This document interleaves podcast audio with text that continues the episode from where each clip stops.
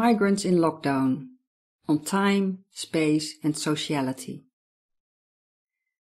On Sunday, the 15th of March, Bulgarian born Stella turns on her computer to Skype with her father, who lives back home in Bulgaria.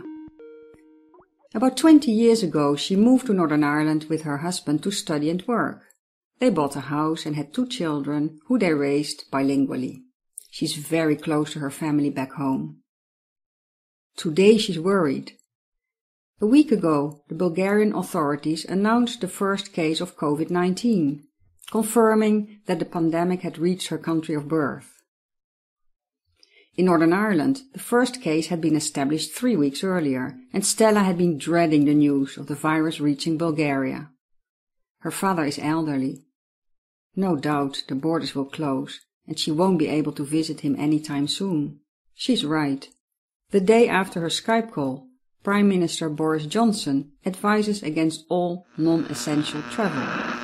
The coronavirus is the biggest threat this country has faced for decades, and this country is not alone. In a televised speech a week later, he declares that people should stay at home, except for limited reasons. Food shopping, daily exercise, and to perform a limited number of key jobs. If possible, people should work from home. Stella and her husband fall in the latter category. In forced isolation, migrants and non-migrants alike are all of a sudden hyper-aware of the temporal, spatial and social conditions of human existence. Anthropologists have explored notions of time, space and sociality in various contexts. In this podcast, I will examine how the pandemic has put the spotlight on temporal, spatial and social experiences and analyze how some migrant families in Northern Ireland have managed time, space and sociality in new ways to deal with the situation. COVID-19 confronted people around the world with the fact that humans are temporal mortal beings who cannot escape the forces of physical aging. We are all entangled in the unique chronologies of our individual bodies that are conceived, born and die at specific moments in time the subjective experience of our life worlds may be influenced by different temporal systems, such as work-leisure routines and ritual cycles, but our personal biological clocks tick relentlessly. The constant updates of the COVID-19 death rates have made all humans hyper-aware of this finality of life. During deep lockdown, for many migrants, the thought of not being able to jump on the plane to visit vulnerable relatives was unbearable. When I speak to her through Skype in May, 36-year-old Polish Joanna, who moved to Northern Ireland 10 years ago, points out that soon after the lockdown in the UK, she became increasingly concerned about her mother, a teacher who was still going to work in Poland. I was worried that my mum would catch the coronavirus. Given that she is a heavy smoker and has hypertension, she is in a risk group. So at the beginning of that crisis, I was calling her repeatedly over Skype. I was then very relieved when the government finally decided to close the schools. In the late spring, she bought a ticket to fly over in mid-August, but kept a close eye on the changing infection rates in Northern Ireland and Poland. I don't want to risk infecting her, she told me, but I really want to see her. Normally I would be in Poland during the summer, at least for a month. Other migrant women also spoke about messed up travel rhythms between their countries of settlement and birth. Their stories reflected a second existential fact, namely that of spatial existence. At any one moment in time, our bodies are physically present at a specific location. The forced containment of the lockdown has made us hyper aware of this emplaced state of being. We can dream, of course, about other places, or meet up virtually with people far away, but we cannot physically be at two places at the same time. The quarantine confronted us with our spatial existence, turning dwellings into confining spaces. American Ashley, who had lived in Ireland for six years, spoke about related challenges. The world quickly contracted around home. My husband and I have a small apartment. That's all we could afford in this part of the city. We now use each room more intensely than before. The house felt a lot smaller. Not having a dedicated workspace, I have to insert myself into a space where my husband is not. The arrangement before was that he worked from home and I went out to my office at work. His situation hasn't changed, but I bounce around in the apartment. When I get stiff and tired of one place, I move to another, so I basically move between the bedroom and the lounge. Bulgarian Stella also commented on spatial competition. We all started territorializing different spaces in the house. I have territorialized the front room. It happened naturally because I already worked there when working from home two days a week. My husband is in the living room. He sits on the sofa, which is a chaise longue, so he can sit and slouch. His laptop is on a small coffee table. When he needs to have a team meeting, he sits up. My daughter, a university student, has territorialized the conservatory. She likes working there, and my son is mostly in his bedroom. All the women in my study spoke of their attempts to find a balance between their needs for privacy and their needs for social interaction. This ties in with a third general point about the human condition. Humans are social beings who generally cannot survive without other humans. Their social interactions are often regulated by temporal and spatial routines. Traveling between home and work or school, seeing friends, going to the gym, having a Sunday lunch, organizing a birthday party, and so on. During lockdown, all sorts of social interactions lost their taken for granted spatio-temporal logics. Being a migrant woman myself, Having lived in Northern Ireland since 1999, I became interested in this predicament and decided to focus on two questions. First, how did migrant women, already experienced in the use of communication technologies to connect with distant relatives in their homelands, adapt their use of these technologies to a new situation? 2. How did they develop new temporal, spatial and social routines as they engaged in new ways with members of their household, with neighbors, with colleagues and local friends. With regard to the first question, Stella told me in April that Being migrants, not much has changed. We normally talk online with family back home and have done so for a long time. It's been 15 years since we started using Skype.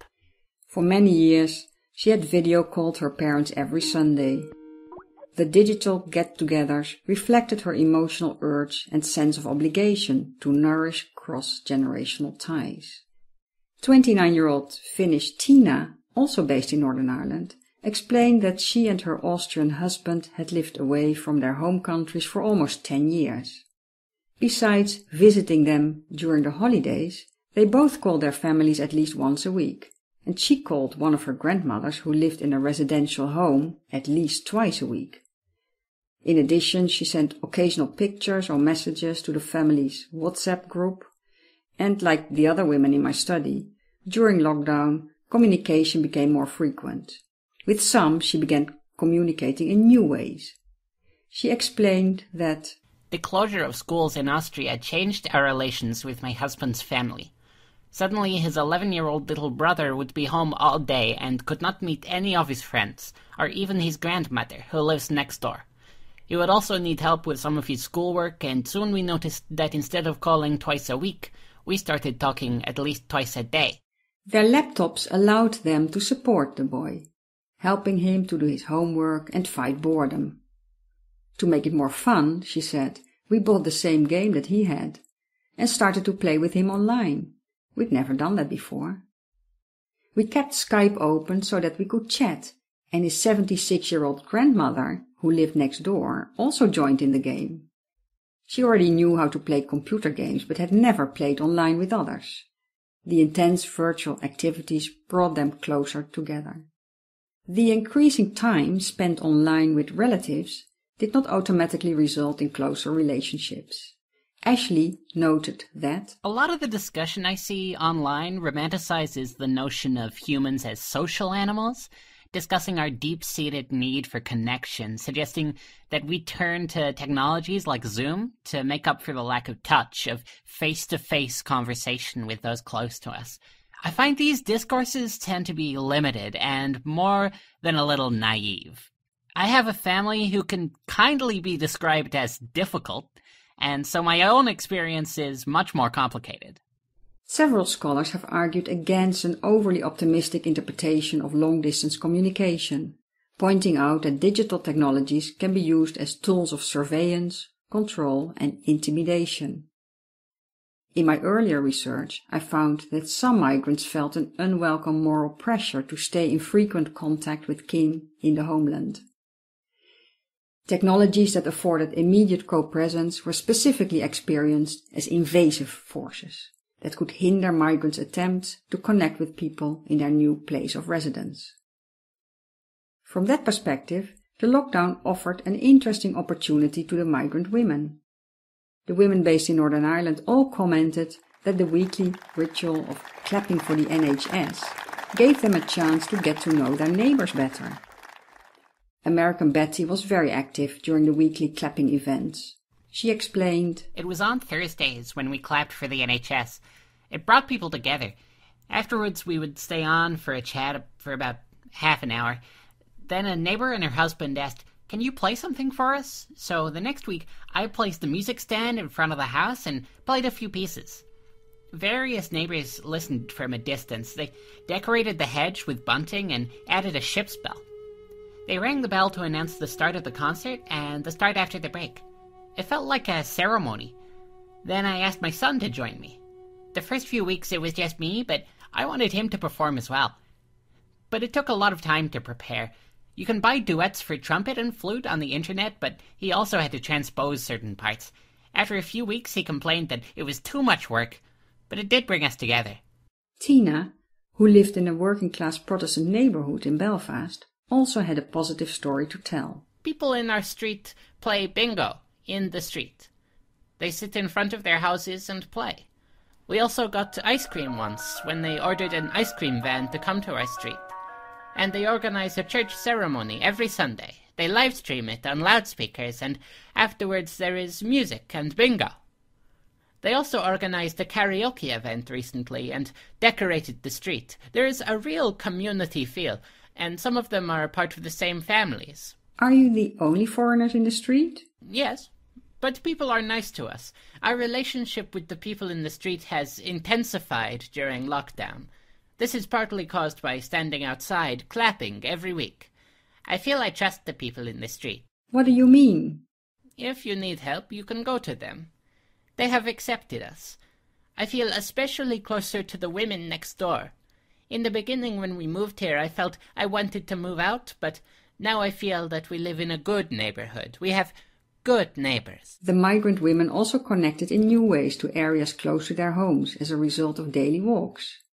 In Northern Ireland, during deep lockdown, we were officially allowed one walk a day. In the Republic of Ireland, the restrictions concerned distance. People could only walk within two kilometers from their homes. Bulgarian Stella said that For the first time, I have consciously created a mental map of the area. Walking new routes, I make new connections. It's boring to just walk the same routes, and to explore is exciting. There is a whole new network of the neighborhood in my mind. It makes me feel homey and creates the sense that this is my neighborhood too. I appreciate it more and feel that this is a nice place to live. Belonging is not the right word for it. It's about a relationship that is both internal and external. Stella made the important point that walking, even when in company, could encourage silent inner reflection. To me, walking is an important way of not just making connection with place, but with the self. The act of walking produces an internal film. I have walked for a decade from home to work, a walk of about 45 to 50 minutes. The movement itself sends you to internal worlds at different levels. It can produce a productive chain of thoughts about personal and professional issues. It can also be meditative, when the movement makes space and time flow through your mind, but nothing stays in your mind. Or the movement triggers an emotional journey, producing a film around emotions and memories. Some of these memories, she said, took her back to her childhood years in Bulgaria, to her grandmother's house, which is where she had spent a lot of time as a child. It was painful, she said, that as she grew older, more and more people with whom she had shared these early experiences were gone. Some had died, and she had lost touch with others. The pandemic and the lockdown situation, she added, had made her even more reflective about human fragility and the passing of times, and left her with bittersweet feelings. To conclude, it is clear that the lockdown has had an enormous impact on the ways in which migrants have experienced and managed time, space, and sociality in the spring and the early summer. The partial lifting and reimposing of restrictions on social spatial life in the late summer and the early autumn makes clear that migrants and non-migrants alike will have to continue making adjustments to their routines. This podcast was produced and edited by Colm Heatley and Toby James.